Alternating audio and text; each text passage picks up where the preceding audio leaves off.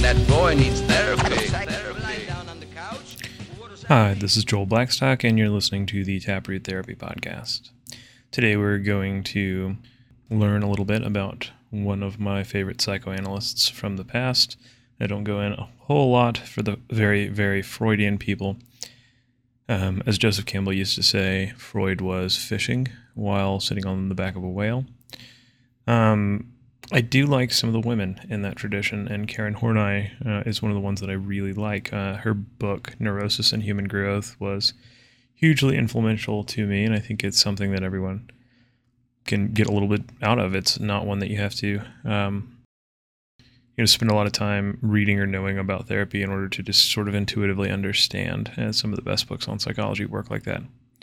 So, without further ado, uh, here is my explication of Karen Horney and why she is important, uh, if relatively unknown. Karen Horney was a German psychoanalyst. Her career came into prominence in the 1920s when she formed theories on human attachment and neurosis that split from Freud's key ideas. Horney's theory of personality development and individuation are still highly relevant uh, to modern theories of personality, attachment psychology, and psychological trauma. Even though she is not well remembered, her work is as relevant as it was at the turn of the century. Applying her theories to my work with patients and to my own life has been an integral piece of my own personal and professional development. This article is part of one of four in a series explaining Horney's ideas that uh, we're going to post on the blog as a four part series. Um, I'm going to read all of them on the podcast in this episode. At the time of this writing, my daughter is two. Now she's five, but when I wrote this, she was two. Sometimes when my wife and I relax slightly in public, she'll get a glimmer in her eye and she'll start to giggle and she'll run away from us. While we all yell for her to stop, and then she'll cackle, drunk with her newfound power as she runs away into a crowd of strangers or into oncoming traffic. When we take her to school or to meet new people, she wraps herself around my wife's leg, pressing her cheek into my wife's calf, and refuses to speak. Two year old children cannot understand a moderation or a limitation. They demand to have more food, even when their plate is overflowing. Minutes later, they will refuse to eat another bite because they are full. They can't understand shades of gray yet. They are what they are feeling. They refuse to believe that they need a nap until their eyes are closing people are either all bad guys or good guys. Individual children live in a world of extremes with tunnel vision on their immediate present desires and realities. Infants do not understand that they are separate creatures from their mother. The first traumatic event in an infant's life is the separation from the mother as the infant becomes a toddler. Infants are connected to the mother for so much of their post birth experience. In order to soothe infants, we try to make them feel as though they are still in the womb. We swaddle them, we keep them warm, and we play white noise. The mother is both their source of physical comfort and nourishment. So much of the infant's conscious experience is centered on its connection to its mother that it thinks that is what it is. It makes sense that infants would lack the ability to understand what they are outside of the central reality of this experience. For nine months in the womb, an infant is physically and psychologically dependent on its mother. It takes at least one and a half years after being born for infants to begin to pierce, piece together that they will have to eventually become something separate from their mother. Infants cannot understand their existence without their mother, and this means that when they are inevitably forced to separate from the mother, infants feel like their existence is under threat. The necessary task of the mother is to separate the child from herself into itself. Yet this feels to the child like it is being obliterated. This is often the first major trauma of a child's life. Karen Horney's theory of personality and neurosis is built on examining this effect on an infant's development. When toddlers begin to be separated from their mothers, they experience moments where they, like my daughter, think that they are God and can run through traffic. They are completely independent, completely free, and can do all things by themselves, and they will never need supervision or approval from parents again. They quickly alternate into periods of abject terror where they are horrified with their agency as an independent being and often, wrapping themselves around a leg, attempt to re merge with their mother. They want to crawl back into the womb. The distinction between infant and toddler is between a creature that cannot live independently and a creature that sometimes thinks it can. Toddlers alternate between rejecting all authority to become a god and trying to crawl back into the womb in order to forget that they exist. Our ego is what allows us to navigate the overwhelming forces of the unconscious. The ego allows us to accept both our autonomy and reconcile our own ultimate insignificance. Toddlers are just beginning to develop an ego that will synthesize these competing and contradictory realities. As a trauma therapist, I use Horney's theories constantly. The connection between the way that our parents give us attention and the way that we learn to get attention from others in later life is endlessly relevant in many types of therapy, especially work with trauma. In Horney's theory of neurosis, the way that a child individuates from their mother determines their coping style and predicts many of the psychological issues that may develop with them in later life. The first coping strategy that children will attempt in order to retain the connection with the mother during individuation is to ask for help. Horney called this stage moving towards people.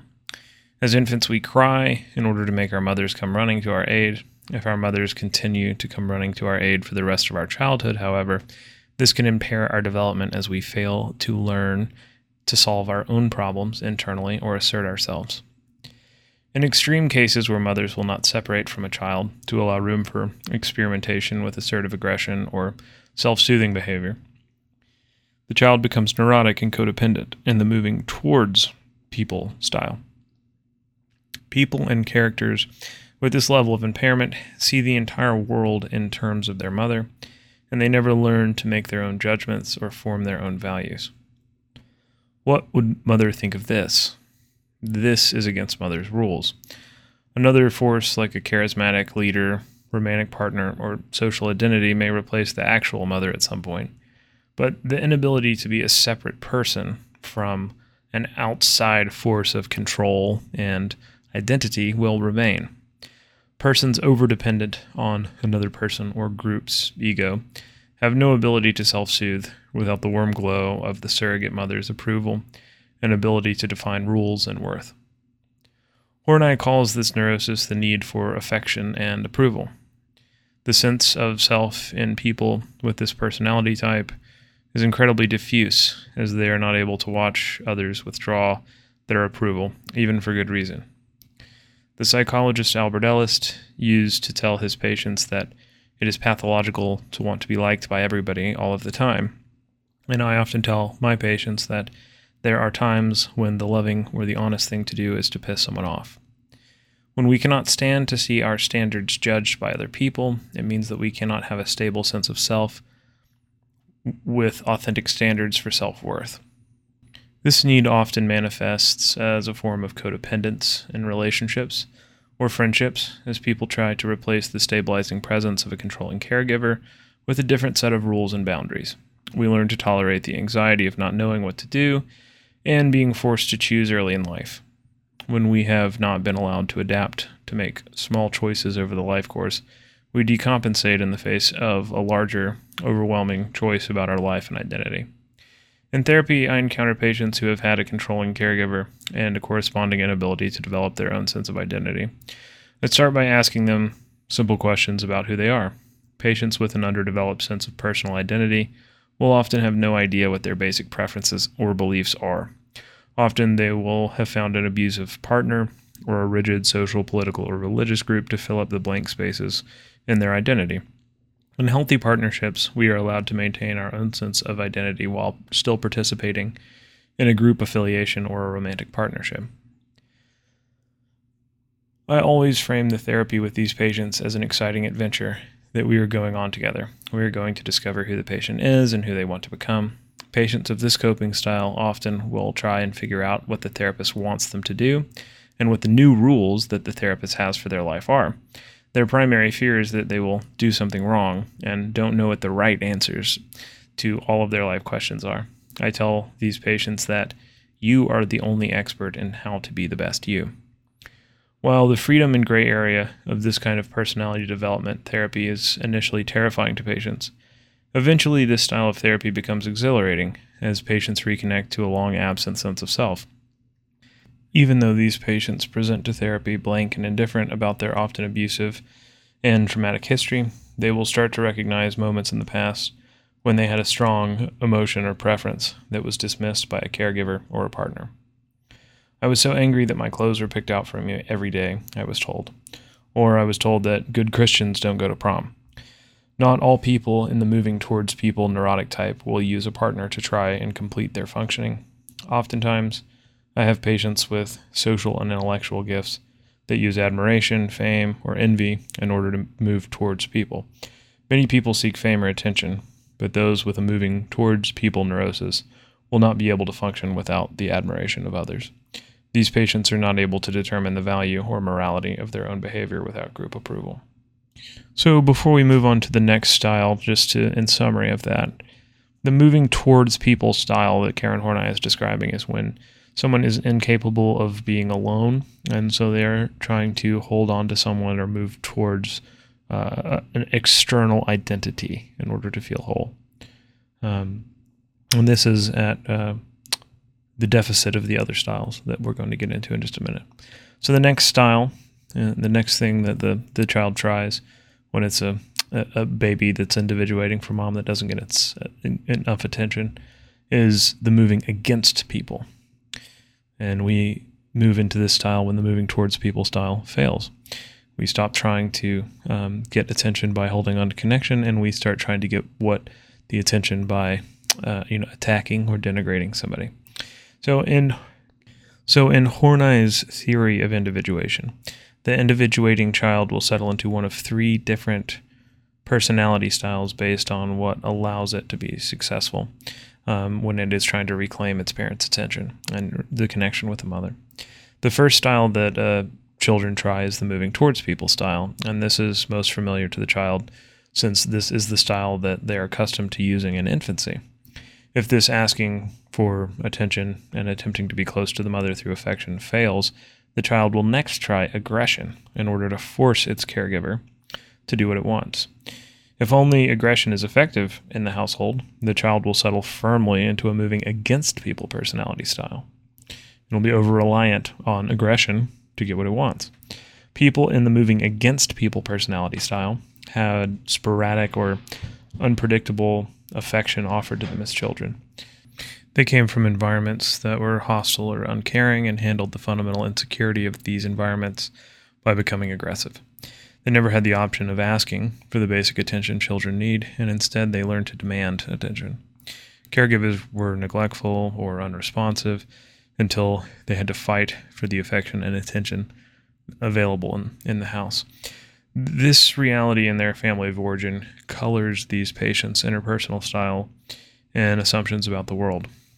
These assumptions about others and the world are immediately recognizable in the first few minutes of the first therapy session when a patient in the moving against people personality style presents to therapy.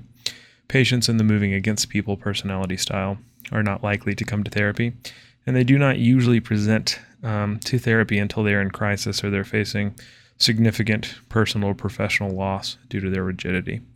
Just as patients in the moving towards people personality type often have anger turned off, patients in the moving against people personality type are often out of touch with their ability to feel hurt or vulnerable. To ward this feeling off, patients in these personality styles develop a don't mess with me defensive posture. They may use wit as a weapon, um, becoming acerbically funny. Um, they may also try and signal their intelligence in order to shut down uh, any kind of debate or disagreement. Uh, they may be overly macho or simply act like they don't care what anyone thinks. Most often, patients who are neurotic in the moving against people personality style are highly competitive and motivated to dominate athletics, group functions, and professional environments. Patients in this style are often high achievers when they are skilled, and they are seen as invulnerable at work, but they often feel hollow in personal spheres. They are unable to understand the point of life without comparison and competition. Patients often present to therapy in middle age when there's nothing left to win, and they've accomplished everything that they wanted to or that they can see to accomplish, uh, but they still don't feel good. They feel hollow. That puts them into crisis, and a lot of times that is when patients in this style present to therapy. The moving away from people style is the last of the three personality styles that uh, Horney defines. You know, Horney's three neurotic personality styles can most simply be understood as dependency, moving towards people, aggression, moving against people, and resignation, which is moving away from people, the last style. The resigned type is the result of the developing child discovering that they are unable to get the attention of the parent, either through asking for attention or through demanding it. The child then retreats into an inner world where it creates its own systems of psychological reward uh, uh, through creativity and self expansion. If you're a writer or a psychotherapist, it is likely that you are strongly developed in this area, even though you may not quite be neurotic, or at least I'm not calling you that. The ability to move into your head and create your own rules and concepts for life is a useful skill but it's not one that we learn from asking or demanding attention from parents or by analyzing our external environment. These personality types are more able to see through the arbitrary nature of the rules or the traditions in society, and they have less attachment to the cultural uh, norms. And you can see how this would result in something like an interest in science fiction or fantasy, where somebody's saying, like, yes, you know, this is the way our world works, but it could have worked in so many different ways. What if, what if? And and you get um, these kind of intuitive feeling type uh, speculative uh, philosophies about all the different ways that the world could be or the way that humans could function. Um, whereas the other styles are going to be very rooted in the way this world actually works and what they need to do to be successful in it. Um, the other styles have kind of given up on those rules and they're moving away from all of this stuff into their head unless these children um, develop ways of communicating these inner worlds, they can seem spacey or lost in thoughts. Uh, they generally, even though they're intelligent, uh, are not well received in early education because uh, the education is hierarchical. It doesn't understand the way that they think. All of these neuroses that Horney, Horney observes uh, can be understood as a limiting condition that a person with insecure attachment has for being safe. So the dependent type needs others to feel safe, while the aggressive type needs control. And a person in the moving away from people neurotic type only feels safe when some inner condition of solitude or independence has been fulfilled. And this ultimate value of independence can present in several ways. Some may want to be invisible, living an unassuming and private life, sometimes uh, being emotionally independent. Um, sometimes being wealthy, sometimes living off the land. Uh, patients are harder to clock that have this type. Um, and, and people in this style, they may try and emulate, you know, Jay Gatsby from The Great Gatsby or Jeremiah Johnson or John Wayne. There's some kind of independence that attracts them to a certain type of person uh, as a role model. And the moving away from people personality type is not comfortable unless they're absolutely independent in some special area. And so while the moving towards people type needs other people in order to function, and the moving against people personality type needs people in order to become dominant, the moving away from people type feels unsafe if it needs people for anything substantial. And this does not mean that they are unsuccessful socially, only that they are uncomfortable with relying on social or emotional ties in order to feel stable. And this type failed to maintain a connection with their mother through either dependence seeking or aggressive, aggressive behaviors, and they moved into their head. They learned to soothe themselves and learned their own coping skills. And this process of learning to regulate one's own emotions as a child without assistance leads to children into their own head where they develop a large and elaborate world. And also, they develop a fear of reliance on other people. They want to do everything themselves children become less interested or even aware of external realities like norms and social play or practical tasks. And instead of learning to manage their feelings, they become fascinated with their own feelings, um, and maybe with the feelings of others by proxy. Um, moving, hence why a lot of these people become therapists. uh, Jung is definitely in the in this third style. Um, moving away from people, personality type people, patients, um, you know, they have a unique knack for encoding their beliefs, personality, and opinions into artistic creations because they crave the recognition and understanding that was denied them by their caregivers as children. Art, humor, fashion, business, even, is a way of communicating something about this hidden self to others. Um, others may not see it that way, but that is the way that this style is communicating. Um, they are putting this thing that they thought no one wanted in childhood in gift wrap through a metaphor or a painting or a joke and then giving it away. And usually they're very good at it. So I hope you enjoyed this series on Karen Horney. If you would like to read it uh, instead of hear me say it, you can check out our blog. Um, there's also lots of other resources on depth psychology and trauma at gettherapybirmingham.com. Again, that is gettherapybirmingham.com. Thank you so much.